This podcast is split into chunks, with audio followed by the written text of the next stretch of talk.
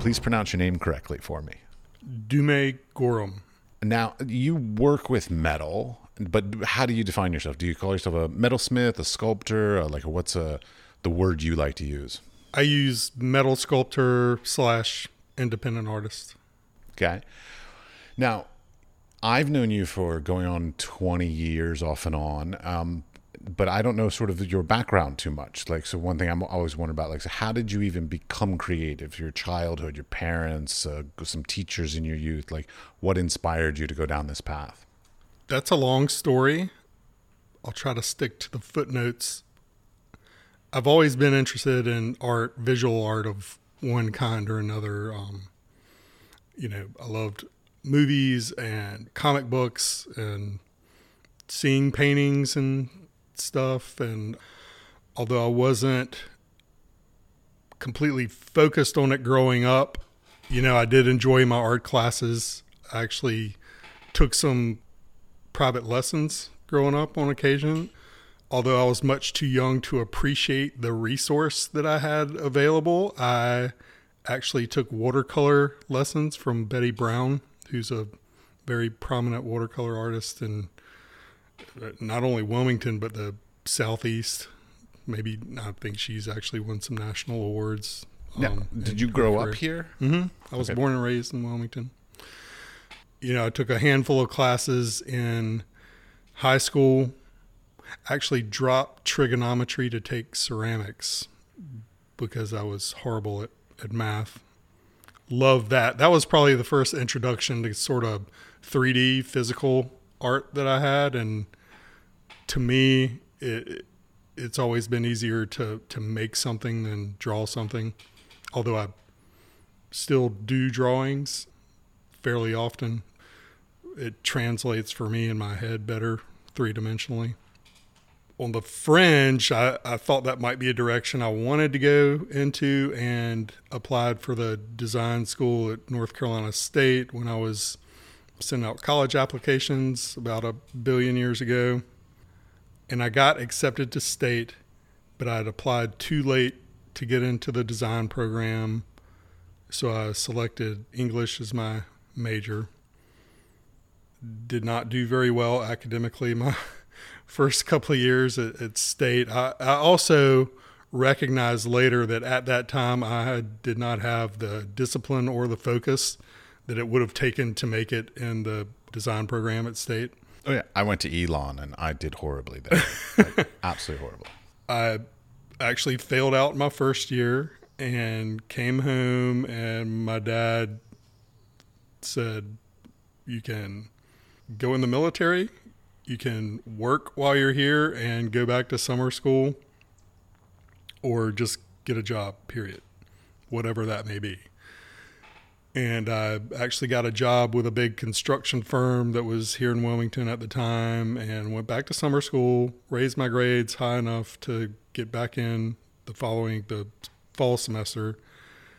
And so fast forward to when I graduated with an English degree because I never did get my GPA up high enough to transfer into the design program then proceeded to enlist in the military because I wasn't sure about my job options coming straight out of college and having, you know, and had a blast socially and otherwise. Um, I did have some really good instructors and pulled my grades up and, you know, took some really great classes in the English literature department, but was at a complete loss for what to do with that.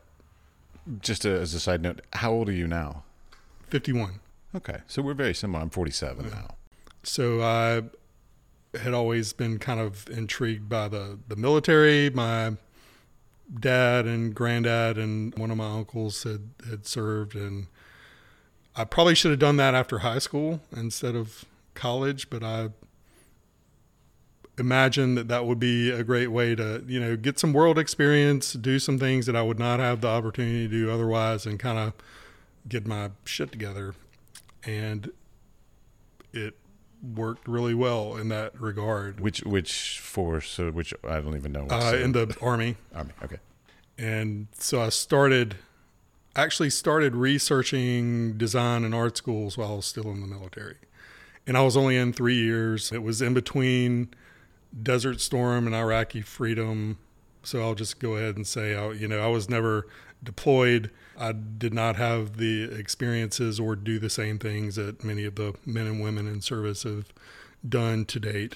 So um, I, I'm not a military person, so to me, you got lucky. I did, but researched a couple of schools and kind of narrowed it down to SCAD, Savannah College of Art and Design, and the Art Institute of Pittsburgh, which had a, a really cool industrial design program that I liked, which was geared towards model making and sort of movie special effects type stuff.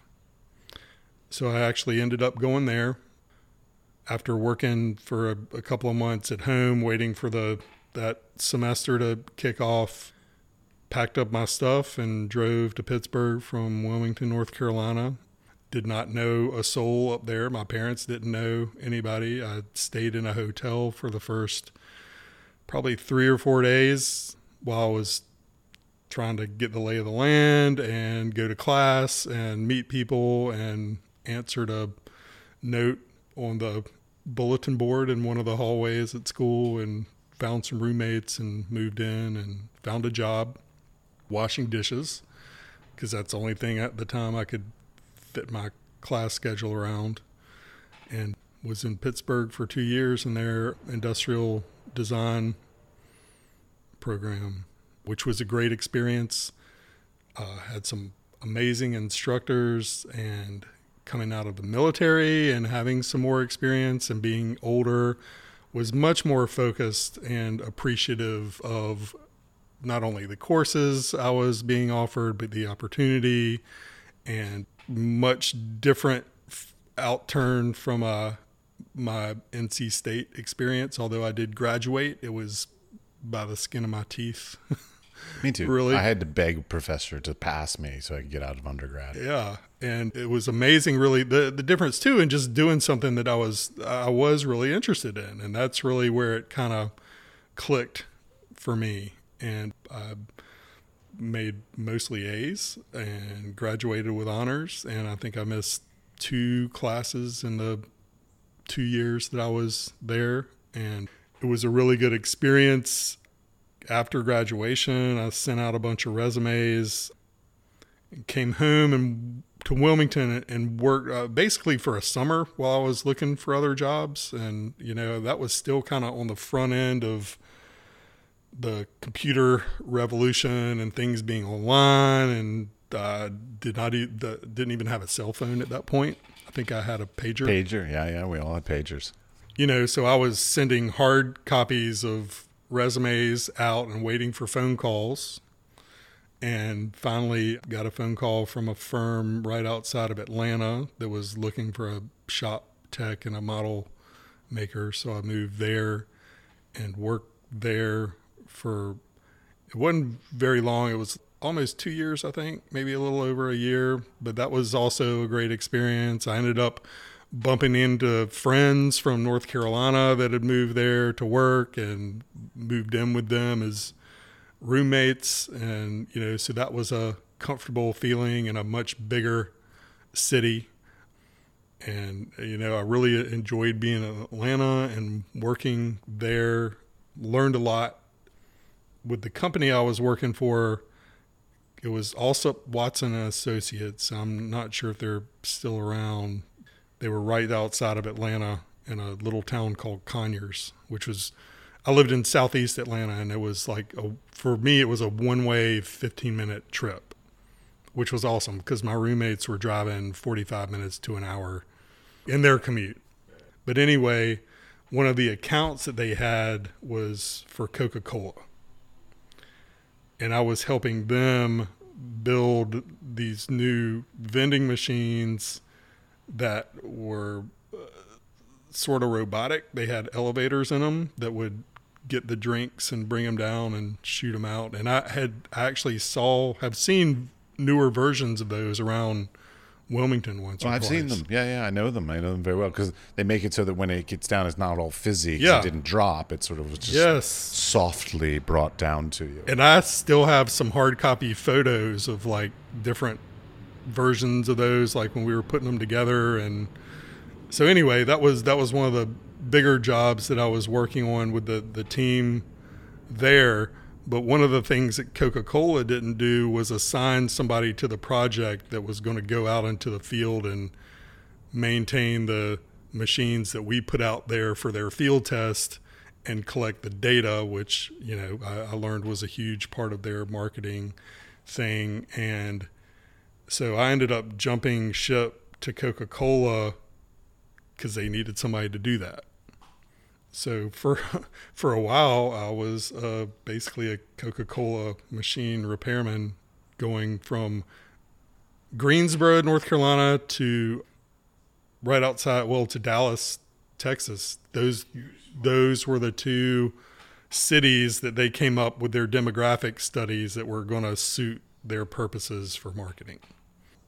so I did that for the better part of a year. In the process, was dating somebody that was getting ready to move back to Wilmington for a job in the pharmaceutical industry for a company actually called PPD, which started here in Wilmington, but is a has their headquarters here now and is a giant in that industry. Anyway, we moved back. She had a job, and I was looking for a job, and there were not the jobs that I had in Atlanta or outside of Atlanta here in Wilmington. They were unavailable at the time, which was kind of my goal in the first place. You know, was to always try to get a job in the movie industry, and there were some productions happening in town, but the ones that were here had already either crewed up or wrapped, and that was kind of a closed circuit at the time. Like unless you kind of knew somebody or had an in, it was very difficult to get a job in the film industry. It still kind of is, really. that was the late 90s 99 probably but i ended up getting a job with well let me back up uh, so one of the things i did was audit the a welding course at cape fear community college while i was looking for a job and that was kind of an introduction to metalworking and welding techniques, which I wasn't in very long because I ended up getting a job for a guy that did a bunch of metalwork, mostly displays and decorations for major retailers.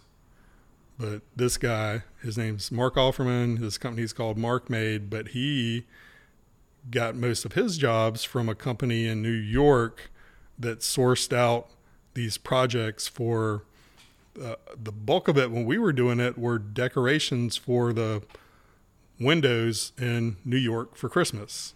So, and a lot of that was metal work. So I worked with him. He was doing all the welding. I was kind of his assistant, but I learned a lot from him.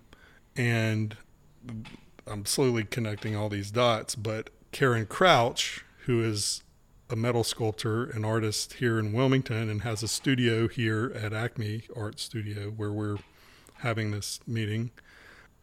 At the time was renting a table from Mark and that's how we met.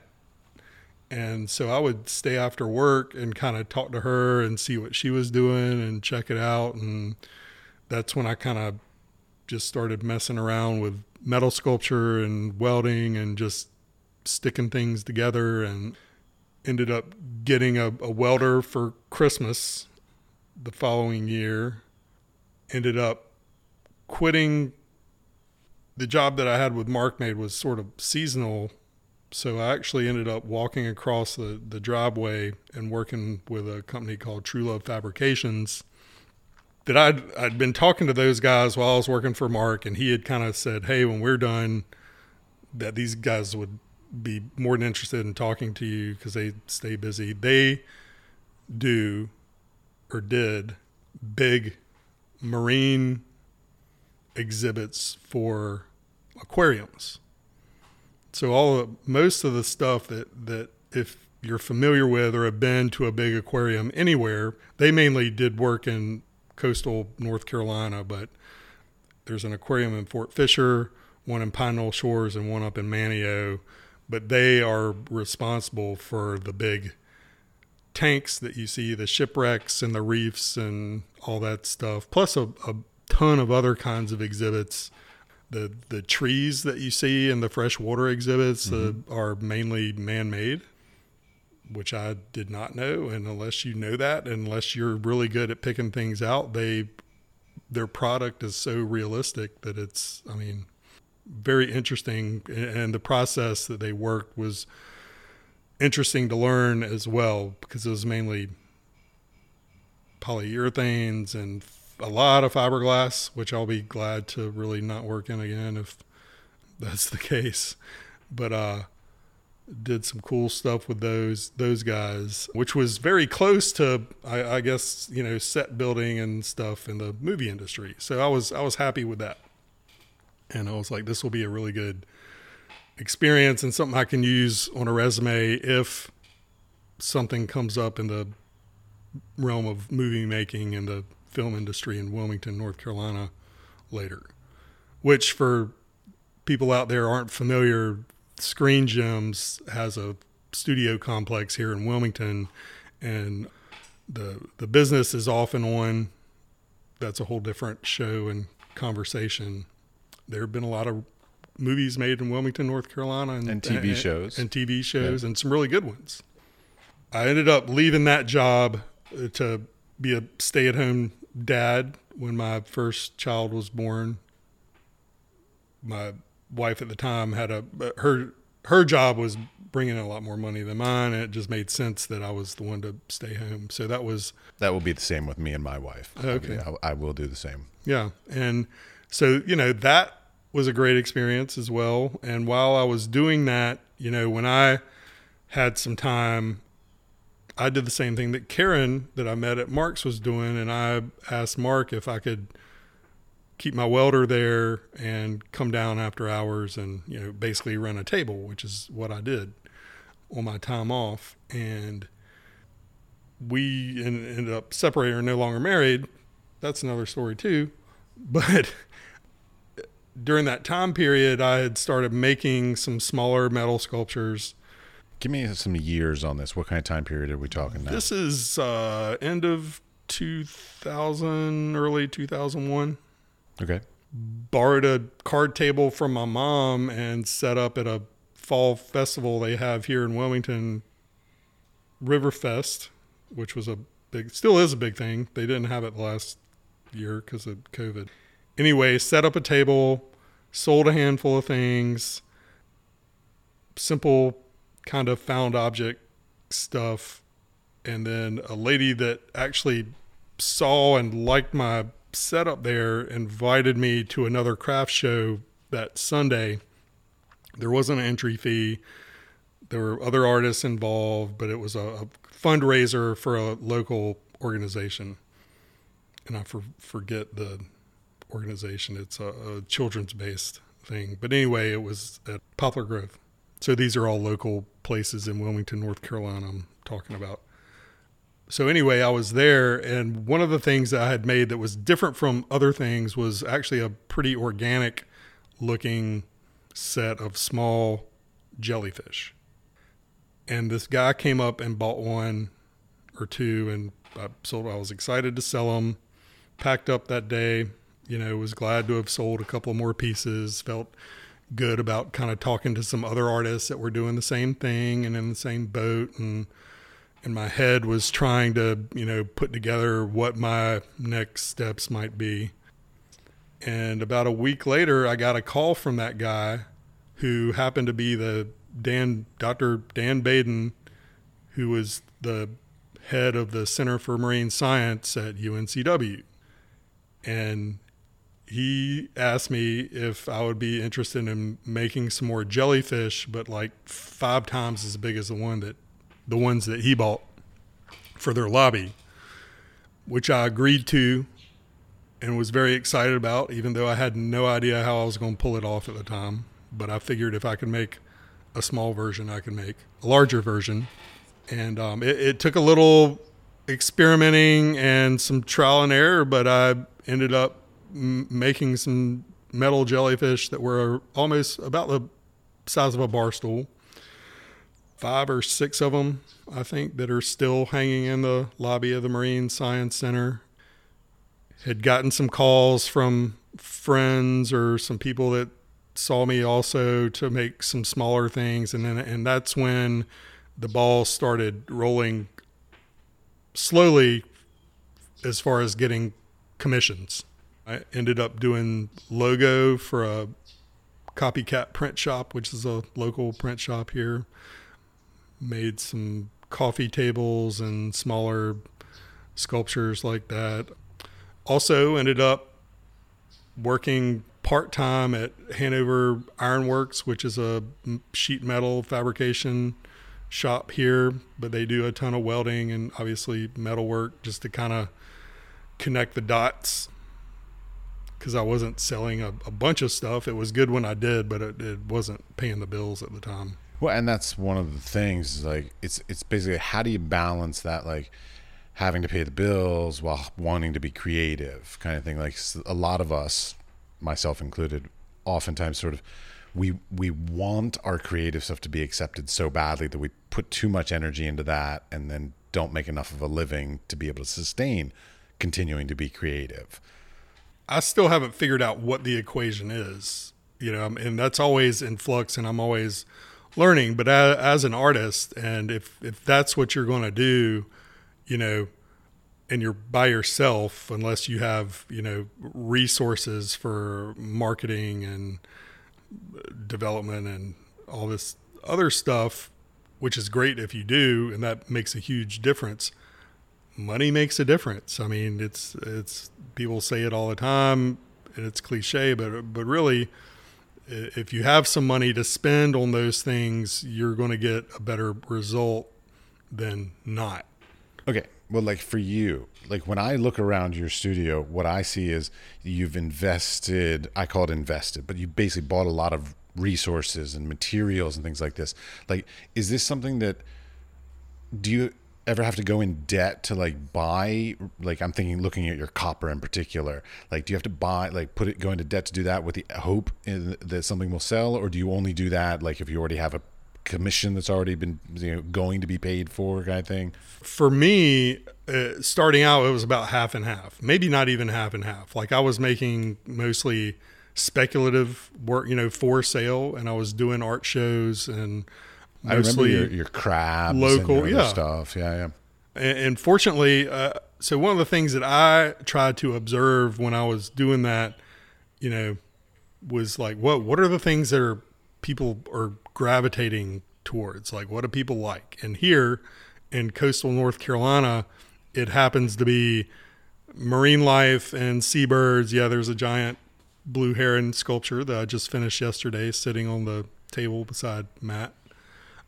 And so that became kind of a niche. I mean, I love making other stuff, but I knew that if I made sea turtles and blue herons and seahorses and, crabs, and crab, yeah. blue crabs, like those are the things that would would sell. And you know, so that was a way for me to generate some income. But I had to be careful about the money that I was spending. You know, materials weren't cheap. You know, full credit to my first wife. She gave me my welder for Christmas and that was I have no idea what the expense of a welder is. I and there, I, I mean, a, a, midline welder. It depends. There are different kinds of welders, and that's another show probably. But I have what's called a TIG welder. But I, you know, it was probably a back then was probably a 1200 1500 piece of equipment, dollar piece of equipment. Yeah. And then you have to also either buy or lease the gas tanks that go with it. So that's another charge. And those are expendables, you know, as welding rod and the parts to the welder that you need to replace. So those are ongoing costs. Um, copper tends to be more expensive than than other metals. The the welding rod that I use back then, I started buying it for seven dollars a pound, and it's got a little bit of silver in it. That same pound of welding rod is now sometimes as expensive as 50 something dollars. And the cheapest that I bought it in the past five years was maybe 30 something. That's a, a quite an increase. Yeah.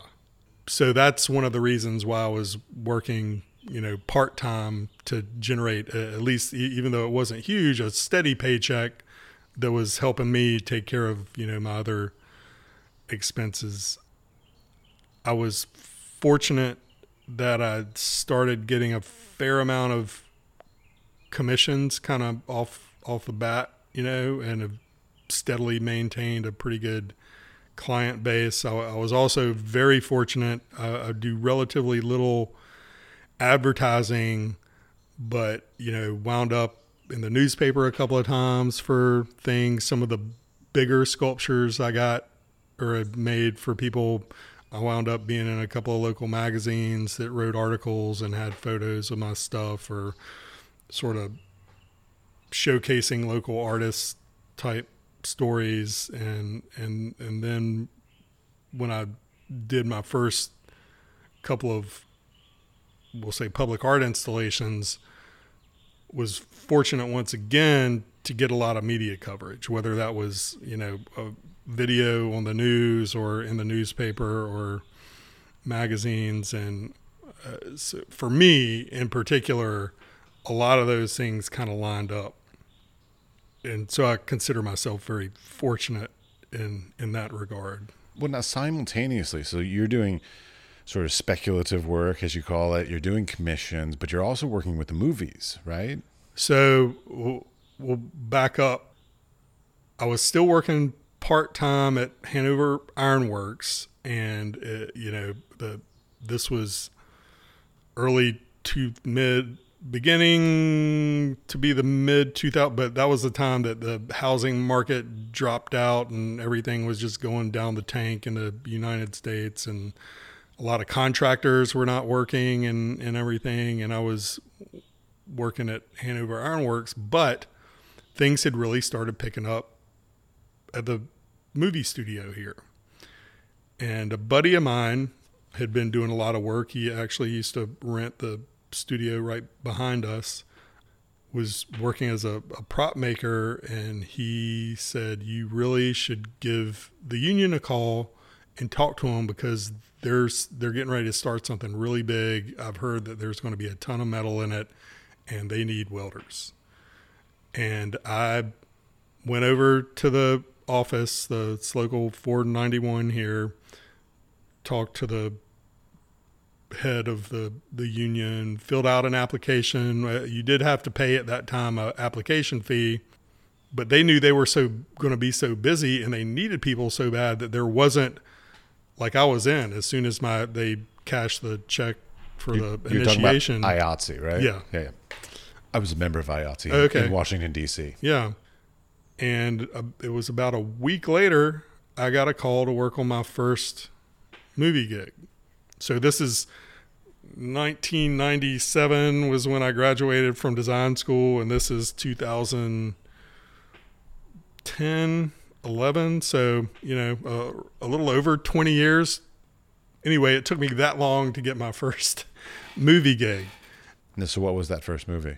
It was called The Occult, and the the blueprints for these lantern stands that made they um, had me make are still up on my wall. And this was a very small kind of straight to video horror film which actually wasn't too bad. I was very excited to to get the job and they i was the only welder on the show and they actually let me work out of this studio and i'd give them a call when i was finished with so many and they would send a truck over here and pick them up and it was it was great and then when that wrapped it was about another week or two that Iron Man 3 started pre-production here in, in Wilmington, which was the ha, was at that time and still has been the biggest feature film to ever hit hit Wilmington. I personally love Firestarter myself, but that's fine. Yeah, that was a great. I think that was one of the very first, if not the mm-hmm. first.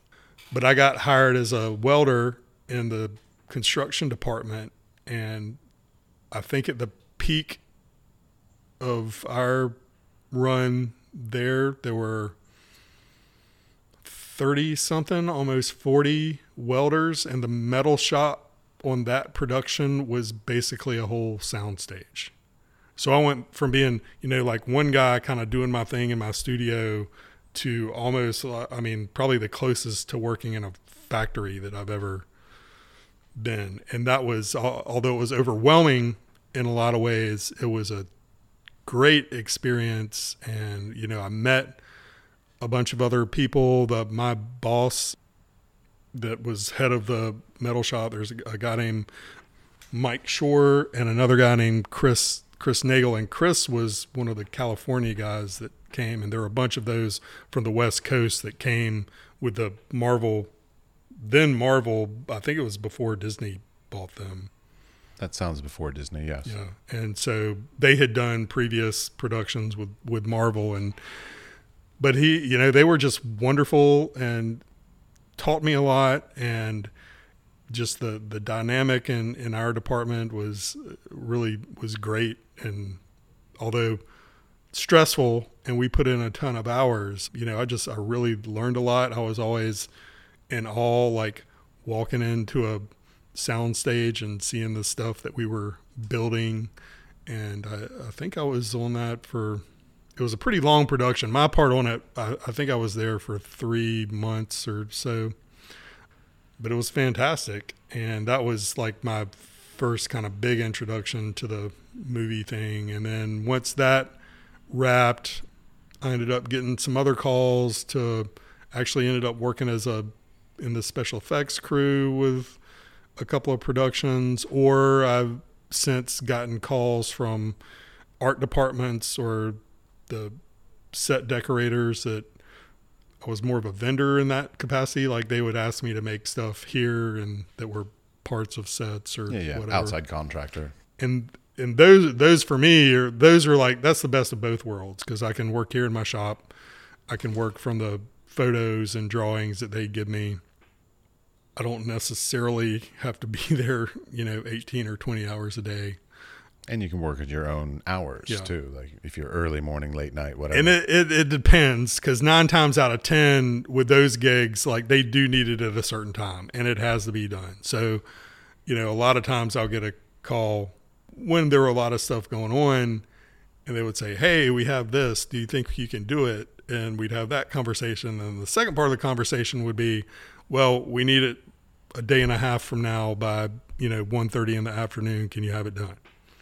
And and there were plenty of times where I was, you know, I get it done, but I would be in here working till, you know, one o'clock in the morning, and but those gigs were so, but it was always worth it. You know, they would they paid well, they provided the materials, there was support if I needed it, and those were always very, although the stress level might be high, it's just a very dynamic situation, you know, compared to other places that I've worked.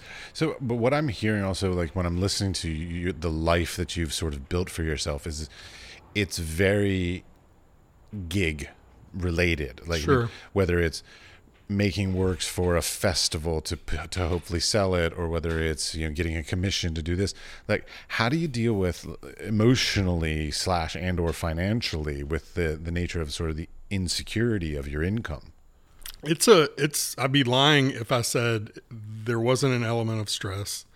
I love what I do, but it is, you know, by nature kind of a roller coaster as with any other contractor, especially small business people. You know, whether you build houses or are an independent contractor of one kind or another, like when it's going good, it's usually going really good. And there are times when you're like hoping the phone's going to ring before the end of the week because you're working on the only project you have on the table. And that that's happened. I mean, I've, I distinctly remember you know more than one occasion going to pick my daughter up from school and going, you know, I have not even a hundred dollars in the bank. Like, uh, I hope she doesn't ask to go to get ice cream or what, you know, are we going to get ice cream or am I going to get gas or something? And that's, you know, that was a, a real thing a handful of times. I mean, things have, I guess, gotten a lot more steady over the last couple of years, and um, I've actually been busy doing almost solely commission work, which is really nice. And I, I still do some shows a couple of times a year. I just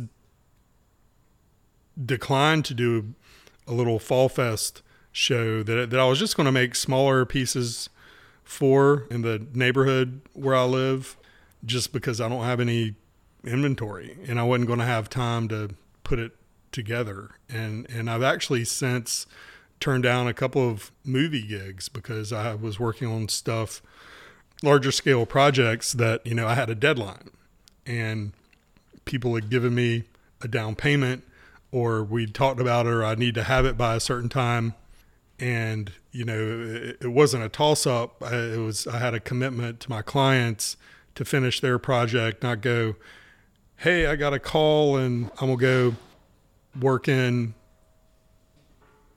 Charleston South Carolina for a month while I'm not working on the project that you gave me a down payment for.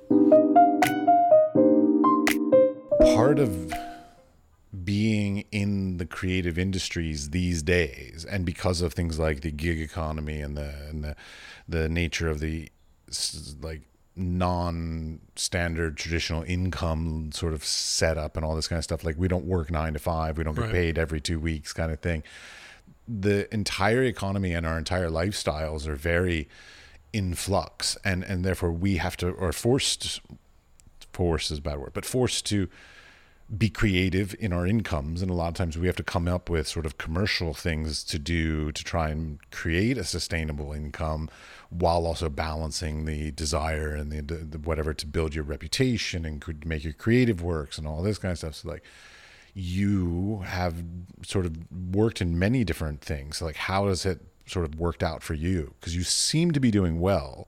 Of course i'm you know picture from the outside. So you seem to be doing well the last couple of years have been exceptionally well and I've stayed really busy and I've been very fortunate to stay busy. My production board is over to our left and, and that's all the stuff that I either need to get to or haven't gotten to or am currently working on. And it- it's been a steady job in itself, you know, maintaining client relationships and and I have a lot of repeat clients, you know, part of that equation is UNCW. Like I've not only have I made physical sculptures for those guys, but people have seen the pieces that I've done and as a spinoff of that, you were just looking at some pieces that are over on the table that are alumni awards for the Cameron Business School at UNCW. And so that's an order that they give me probably every year and a half or so. And will say, hey, we want 10 or 12 of these. You can get them done at your own pace as long as we have them done by this this time. People have seen those, and I've made awards for the local Surfrider, Surf Rider Foundation, the local River Watcher Foundation, who gives out some volunteer awards every year. I need to make another series. I've done it once so far, but I've hopefully will continue to do it. The Greater Wilmington Sports Hall of Fame awards. didn't even know we had one We do. okay This will be the second year that I'm making awards for those. So those are kind of recurring commissions that have been spin-offs from the one-off sculptures that people have seen. I also because my background is industrial design and not necessarily fine art or sculpture, I think I'm pretty flexible. I don't think I know I'm flexible in the kinds of projects that I take. So I even I do repair work when people call me if it's something that I know that I can do. I've refurbished monuments, you know, around Wilmington that people were relocating or, you know, needed repair work on. The World War One memorial that used to be in front of Hanover High School uh, restored, and they moved it to Riverfront Park. And the there's a veterans garden down there, and so I mean stuff like that are all part of what I do and try to keep doing to be, you know, not only flexible, but to just stay busy and bring in more work. I make furniture and also logos and signs for businesses. And so my scope of work is all over the place. Stylistically, I'm all over the place. Like uh, there, there are certain things that people know me for, and I'll go like, "Hey, that's Dumay Gorham made that heron." But there are also other things in town that I'm I'm confident that people will look at and have no idea I made them. I know. I remember from Pedestrian Art, we put out one of your uh, more abstract pieces at one point. Yeah. Yeah. Now, one of the things that I sort of always uh, admired about you was you you are very good with building relationships. Like so, uh, like I'm really great at making relationships, but I am horrible with maintaining and growing and nurturing relationships. But you throughout my entire time knowing you, you've always been really, really good with like what you're talking about, like repeating clients and, and, and working with people over and over and over and over because you seem to be very humble, professional, and you you sort of you complete the tasks without any drama and like all the because a lot of artists are very dramatic and all this kind of stuff. So like. True. I feel like this is one of the sort of the strengths that you bring to what you do is that you're you're not a drama queen. You're very professional and you're very good at maintaining and nurturing these long-term relationships. Well, thank you. A lot of that I, I can wholeheartedly and fully attribute to my parents, uh, especially my dad, who uh, I'm sure they wanted to ship my brother and off more than one time when we were growing up, especially in our teenage years. But he is, you know, has always been probably the, the most calm individual in any situation that I've ever seen. That even when I know he'd be fine with me jumping off a bridge for one thing or another. He never presented that. You know, he always would talk to me and keep a level voice and a level head and explain in, in, in very easy to understand terms why whatever I was doing was like pretty ridiculous and I should just stop. I think subconsciously I was always taking notes of that, but also through you know, not only uh, school and the military and having other jobs, the movie industry for sure, you know, working different places. I mean, growing up, I, I worked in restaurants a lot. You know, I've had construction jobs. So uh, I, I think those experiences help kind of craft the person you are and, and how you're going to interact with other people. Like I've been in situations when not so much recently, but younger life where, you know, somebody was for no reason being extremely condescending in a job or dismissing you or what you were doing for no reason, you know, just to be a jerk. People that you they're, saw. They're generally called bosses, but yes. yeah. And, and, and also, you know, other people that you work with maybe. And so, although I'm an independent contractor and I'm or single owner operator, I do have to network with you know other vendors and other people, companies and organizations, and to to do the stuff that I do. The smoothest path from point A to point B is going to be really good communication, a really good of understanding of what everybody is expecting from you know me and the project in general. And, you know, some of the bigger pieces that I've done have, have been for the university or the city of Wilmington or, you know, Live Oak Bank, you know, where there are, it's not just me working with a single client, it's me working with the people in the city or county offices, me working with the general contractor and their subcontractors and and those things, you know, you have to work well in those situations and like I mean communication, but you also have to be respectful of other people and understand what they're doing. I, have seen more than a handful of other projects with other artists kind of go off the rails because the artist was absorbing everything that was going on. Like they aren't necessarily paying attention to all the other people that have a hand in what's going to be their final presentation. And if you dismiss those people, you aren't going to get the job done and they aren't going to call you back. And so, I, I mean, I think I have a pretty good grasp of that dynamic, whatever it is. I'm not saying that I navigated all of those situations the best that I could, but I've taken notes in every situation so that the next one is an improvement on the one after that, and the next one that I get is going to be an improvement on whatever I'm working on now. Oh yeah, I used to be a completely arrogant, selfish bastard, and I'm fully aware of it at this point. So like I'm, I'm all in on the idea of like growing and learning from your mistakes and trying to do better next time. Like that. I mean, if you make mistakes in your life, which we all make mistakes, that you try to do better the second time and hope that people will Sure. give you a second chance. But and those and and the bigger jobs and, and other artists that that do you know public art installations or really big shows you know or for private clients or whatever know that the, there are always a lot of irons in the fire and that things aren't necessarily going to happen quickly. I mean some of the bigger projects that i've had you know just the conversation going from will you do this or are you interested? or a proposal to okay we finally agree on everything. You can start working has taken a year more. Oh yeah, and then the, and then there's the actual timeline of, of the construction of the piece.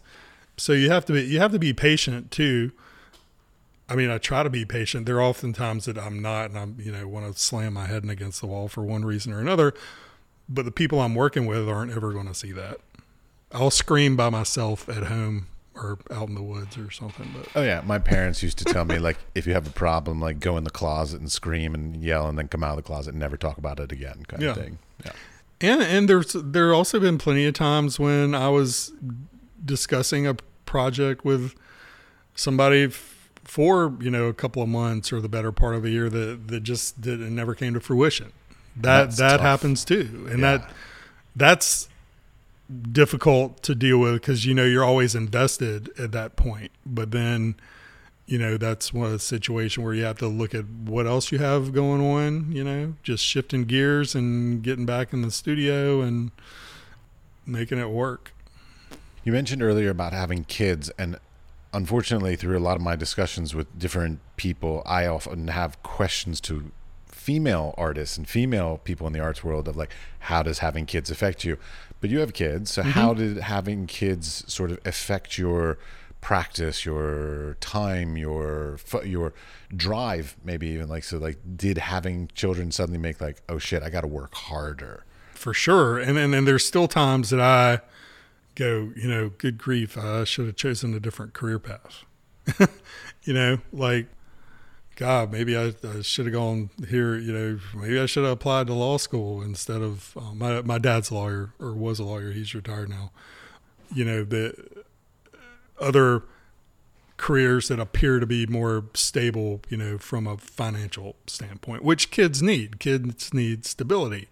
I've never discussed that with either one of my kids. My my daughter who's older more now because she's in college and she's at the age where she needs to understand finances and, and what's going on, you know, but I've never presented it, you know, flashback to our earlier part of the conversation when I was talking about in my mind knowing I only had a certain amount of money in the bank, but I never convey that to my kids. Like and and try not to. But it puts a different pressure on you. Oh, for sure.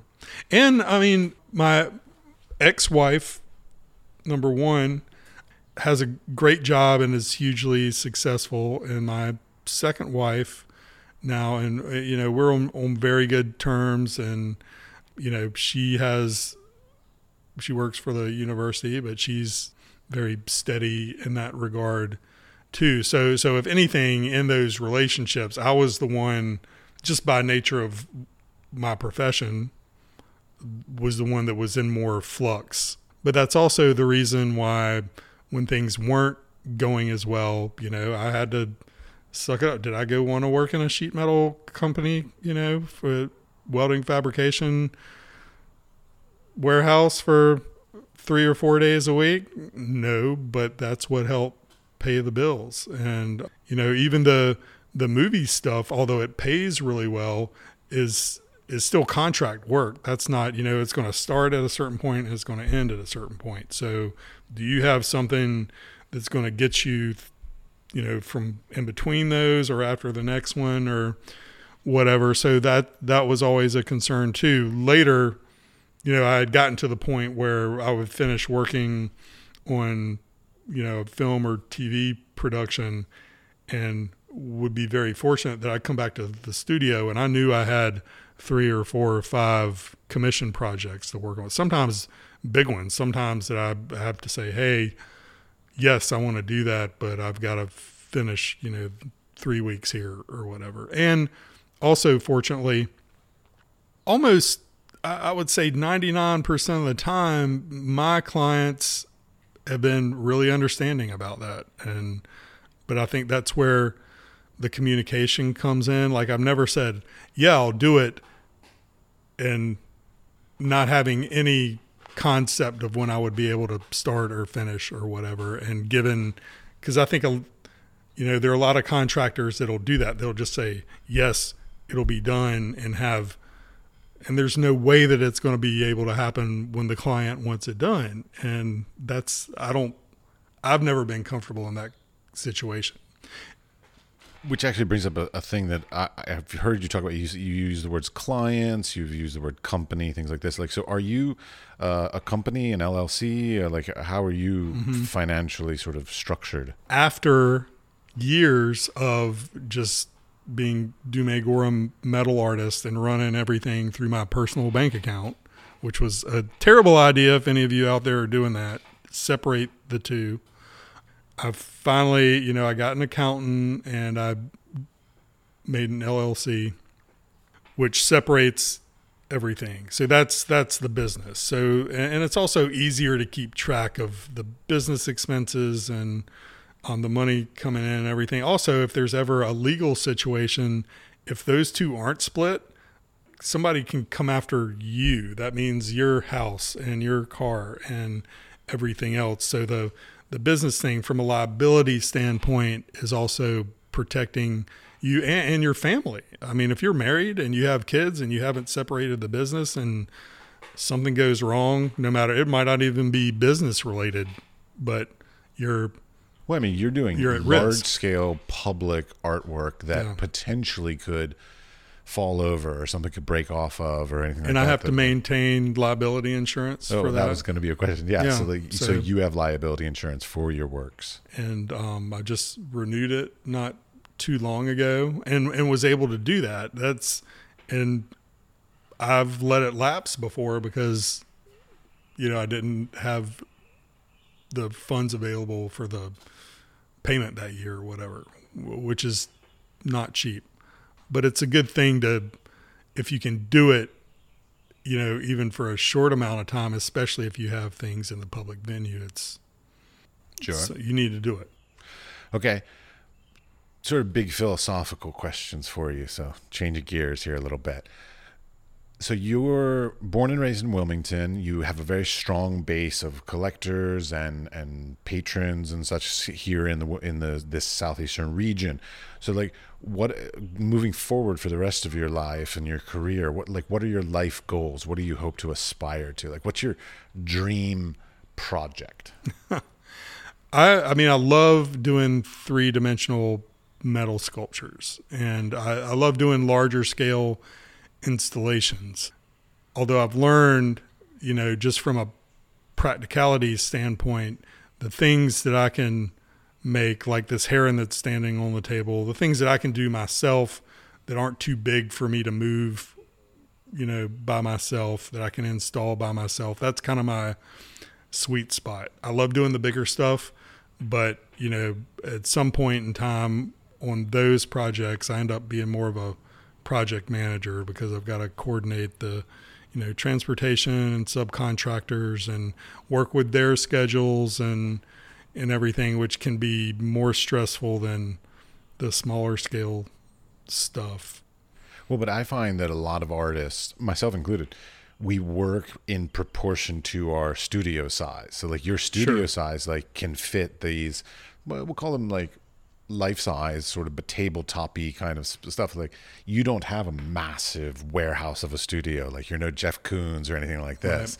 So like your work is v- generally like the work you're talking about right now is very proportionally appropriate to the size of your studio. Yeah. So if you had a bigger studio, would you feel True. more comfortable working bigger? Yes, and I and I've thought about that, but I've been so I've been here at Acme for a little over twenty years. I've adapted this studio space a, a few times.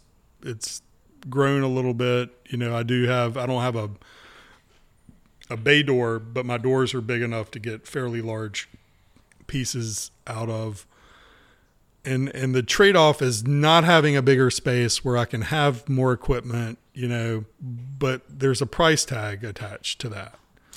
My workaround is and I've developed a lot of really good professional relationships in, in Wilmington. So when I am doing bigger pieces, you know, there's a list of guys that I call in town that have the facilities and the equipment to do the things that I can't do here.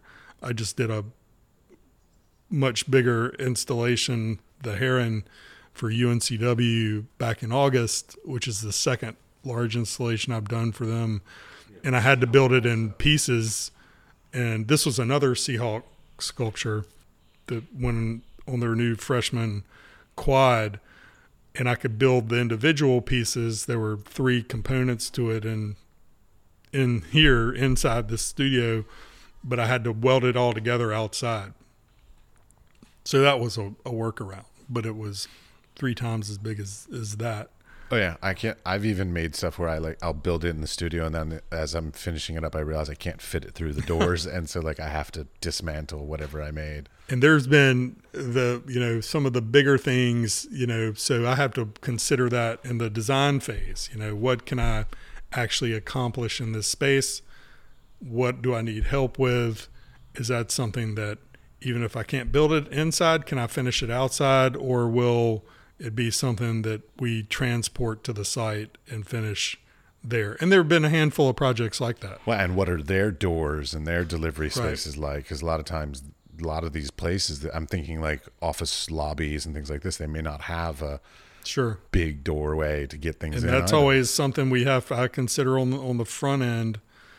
And that's also something that I think, you know, having like working in construction jobs early and working for other companies that do similar things, you know, uh, again, I took some notes and watched those guys work and because you don't you don't want to pull up to a job site and not be able to get your piece that they paid a lot of money for in the freaking door and I know that's happened to some people that and they've had to like take out part of the door or do something and then charge the artist for it because that wasn't part of the the gig.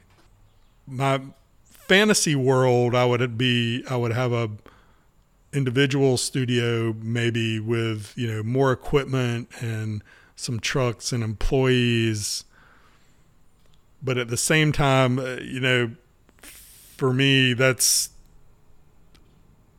a few steps away. And I also a lot more responsibility as, you know, you incorporate when you decide to be an employer and have all that stuff. And it's risky. If you can get there and then, you know, get enough jobs to, you know, put some money in the bank and, have the insurance and, and, everything. So if you have a slow year or you, something does happen, you're not only you're covered, but the employees are covered. You're not in danger of having your building foreclosed on or something. Well, it, it's it, it's an it's a difficult leap that a lot of artists get to in their career, and they they are shy of making that leap. And I, I, I mean, I feel like I've been sitting on that fence for a while, but I've also been fortunate again to you know stay busy and to do projects that I know I can handle without going there. I also sleep well most most of the time, which there's some value no matter what, there's some value in that. Because I know a lot of other people that do things or manage companies that they just they can never relax because they're so worried about now and everybody has their own comfort level with that stuff i'm not saying that that's not a good thing in bigger companies i know some artists that do have bigger facilities and do have you know employees and equipment and trucks and do much larger scale and they do it really well and those people have found that that's that's their comfort zone you know and that's where they function optimally and i'm in mine right now Well, and that sort of goes back to sort of like your idea of like your to a certain extent. I hope you don't take this offensively, but like you're you're a southeastern artist. Like your your imagery that you work with, your style, the the all this kind of stuff. Like you are very much It's about this location. Yeah, and well, that's what I'm getting to is like you're very much have found your niche. Yeah. Like so, that, and and you are good with staying in that. So like, it, is this something that are you dreaming of sort of breaking out of this niche in some way or are you you really sort of happy with being like very strongly in this niche I'm happy with it 95% of the time. And because I also know, and I've done a handful of solo shows, uh, which, which I've actually one with Michael Van Hout, who walked by here a second ago, and then one alone, one solo show. The first solo show I ever did was all abstract stuff. And my show with Michael was all abstract stuff. So for me, it's like, you know, the, commission things are always client driven and and that's what I know I'm going to get paid for. You know, I can do my own stuff on my own time. I just haven't had a lot of free time. So that's that's the toss up. Now, if I all of a sudden had a really good run and was able to maybe set aside enough money that I knew that I could go, you know, 6 months or a year without taking a commission job, then I might just say, "Hey, I'm taking some time off to do my own thing." well but then okay but see the part of this is like reputation. Like this is a big thing in the arts world across the board. You you have this very strong very you know good reputation for these animals and and very representational sculptures how are how is it received when you choose to go to this abstract? So like do people go like who is this artist? This is not Dumay. Dumay does animals. The first abstract show I did, I think I sold more than half the show. pretty good. And and one reason was because I think people were intrigued and excited about the fact, oh wow, this isn't you know, they saw me doing something besides sea turtles and seahorses and and herons. And and the second one as well. I mean, I sold I there were a couple of pieces that didn't sell for a while, but they did sell eventually. And I've I have had uh, I can count them. I've had two actual commissions for abstract work, which were cool. And uh, some of this, actually, there's some pieces here that are all abstract that are very different from what I do. But these were um, set pieces that I made for a production that was filming here uh, this time last year. So I get to feed that fire every now and then. Maybe not as often as I would like, but also I'm not tired of the other stuff. Like I still enjoy making herons and ospreys and Well, that's great. sea I mean, turtles and stuff. the worst is when you're you're tired of it and you still have to do it. That just sucks. I haven't gotten it. Fortunately, I haven't. I'm not saying I won't, but I haven't gotten there yet. Good. One question actually I, that I really have about uh, three dimensional artists in general because I'm I'm a works on paper kind of guy, right? Photography is my background, all that. Storage. What do you do? Like, do you have like a, a, a storage unit or anything like? This is it. Sometimes it's fuller than others, but most so most of the things that I do because they're commission based, you know, I make them and they go away. So it's not often that I have a lot of stuff sitting around. A couple of years ago, I did a exhibition for Airlie Gardens, and there were twelve pieces I made, and until we got to the point where we could take them and do the installation, it was very crowded in here.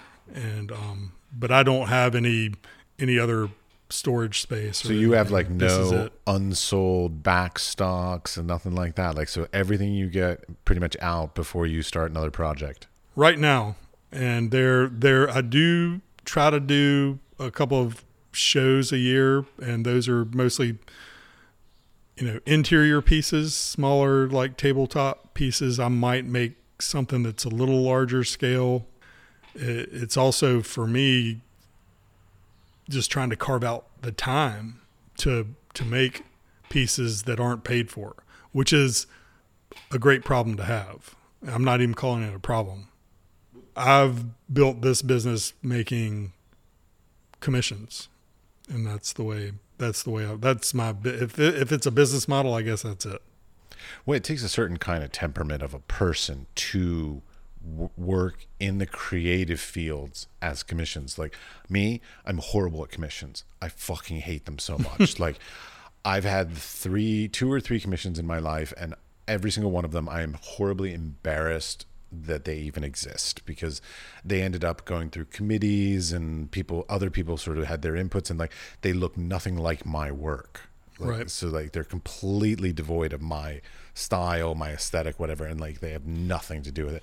Whereas you have carved out this great ability, but also probably partly because of your own personality and temperament to be able to work with clients in this way that a lot of creative people can't. and in doing that, I mean, I always go into a commission. Most of the time, the client knows what they want. So I look at it my job as being the one that's going to bring their vision full circle, no matter what that is. Now, stylistically, that can go a couple of different ways. So most of the people that call me are familiar with my work and they want something similar to what they've seen before. And there have been some other times when they wanted something totally different, and I'll just adapt to whatever that may be. But that's, you know, for, for me, I don't have the issue with stepping away from, you know, the maybe, uh, I guess some people would call it the ego or whatever that some artists clearly do. And that's, that's a personal choice and that's a stylistic for me. The biggest thing is, you know, doing the project and making the client happy. And I've had one or two misfires in all honestly, but you know, over a little over 20 years doing this, that ratio is I'm comfortable with that ratio It's inevitable. and it, yeah, it's going to happen. I mean, I've I'm confident that at least one or two people have called me, you know, just to have somebody else on their list to complain to or to, you know, beat up about one thing or another. And one distinctly that somebody referred to me and I could tell just from the first conversation it was a bad idea. And then later the person that referred them told me were like, yeah, this person has fired like three upholsters and five carpenters in the last like two months. And I'm like, oh, I'm, I'm just, she just wanted me on the list, like somebody else to like beat up about whatever. I actually finished the project and she was happy with it when I did it, but there, there haven't been any more. I have a lot of repeat clients. She isn't one of them. Fair enough. All right, last little question actually would just be um, from your experiences, both as a sort of a business person working in commissions and doing and doing sort of your own freelance sort of you know personal works and all this advice to young people who might want to come in and do things like you do. I mean, not copy you, but like you know this in this part of the industry, whether even movies. Like any advice for for young people coming in about how they can successfully navigate all that. investigate things that interest you and talk to people that do interest you. I mean, there was always, I always was, you know, very shy about talking. Like, I didn't really discover, I didn't start welding till I was 30. That's when I moved back to Wilmington, North Carolina. So, I, you know, for me, in the scope, scheme of things, this is kind of a late development, really but you know take advantage of the resources where you are if you like art uh, whatever that art is you know go to shows meet the art you know if, anywhere there's a show opening night the artist is going to be there not, most of the time depending on where you are. In Wilmington, they'd be there. Maybe not in New York or Los Angeles, but um, but if you can, you know, meet the artists or a lot of artists, you can go visit their studios. We have a not currently because of COVID, but Acme Art Studios, where I work, and 18 other artists have studios here. We were on a Fourth Friday gallery walk, which was always very well attended, and I meet new people all the time, and you know, so investigate those things. If you're if you're in school, if you have an idea, if you're on the younger side, you're already ahead of the game take classes you like. If it's if it happens to not be in your major at the time, you can take it things as an elective just to see if it's something you like. And I I kind of did it in the reverse. I, I went to design school because that seemed a way for me to get a job in a creative field and actually get a paycheck for it. And those jobs are out there too. They're, they're, that's a great whether it's computers or design or there's so many things going on in the computer industry and rendering and model all that stuff if you're good at computers that's you're ahead of the game too i'm not i still do drawings by hand so but yeah, yeah we're a different generation i know for sure but yeah you know talk to people go to festivals and go to art galleries and read about the stuff. There's there's so much stuff online now. I mean, I get lost, you know, just watching YouTubes about people that do different kinds of metal sculpture and stuff. You know, even photos and uh, social media. Like I, I'll scroll through my Instagram account and have discovered other artists that live in other parts of the world, and I'm like send a message. Hey i love your work. This is something i did similar. And and honestly more than half the time that artist responds and it's like oh this is what i'm working on. And so those are inspirations for sure. And they're also you know groups like on facebook i'm a member of a metal a couple of different metal sculpture groups where people you know get on and comment back and forth or chat you know the, a lot of times they're podcasts and you know where you can listen to you know whether they're authors or painters or whatever kind of talk about what they're doing and their process and yeah just go for it one last thing that actually just sort of popped in my head from what you were talking about. The the nature of the fact that you're in a group studio like because a lot of artists will like put studios in their garage and they'll do it themselves like you know by themselves. The the fact that you're part of a inherent community by the place that you chose to put your studio has that been helpful or difficult or is it is it something that you would recommend for me this works really well uh, actually you know if we backtrack a little bit, Karen Crouch, who rented the table at Mark Offerman's place, she came here first. And she, you know, uh, loved it and had mentioned, she said, Dume, you need to come up and check out this place. And, you know, it's really great. There are a lot of wonderful artists here. And I finally did. And the studio that we're sitting in was the only one available at the time and you couldn't even see in here. It was a basically a storage space. There were no windows. This was the hallway behind me down, and I had a friend, Evan Polari, help me put the windows in and the doors later, so we got some light. But you know, I met all the people that were here at the time who are very well established artists in, in Wilmington. There's been, you know, people have moved out and moved in but for me, having to, you know, leave my house and have a different place to work, also where other artists are doing what they do on a daily basis, provides a lot of inspiration. I've also come across a lot of uh, collaborative opportunities with the other artists that work here. And it's really, uh, you know, this place has just a really good energy and a good feel that that to me kind of rounds out you know not not only my me as an individual artist, but just the stuff that I do and sort of my routine that I've developed during the week.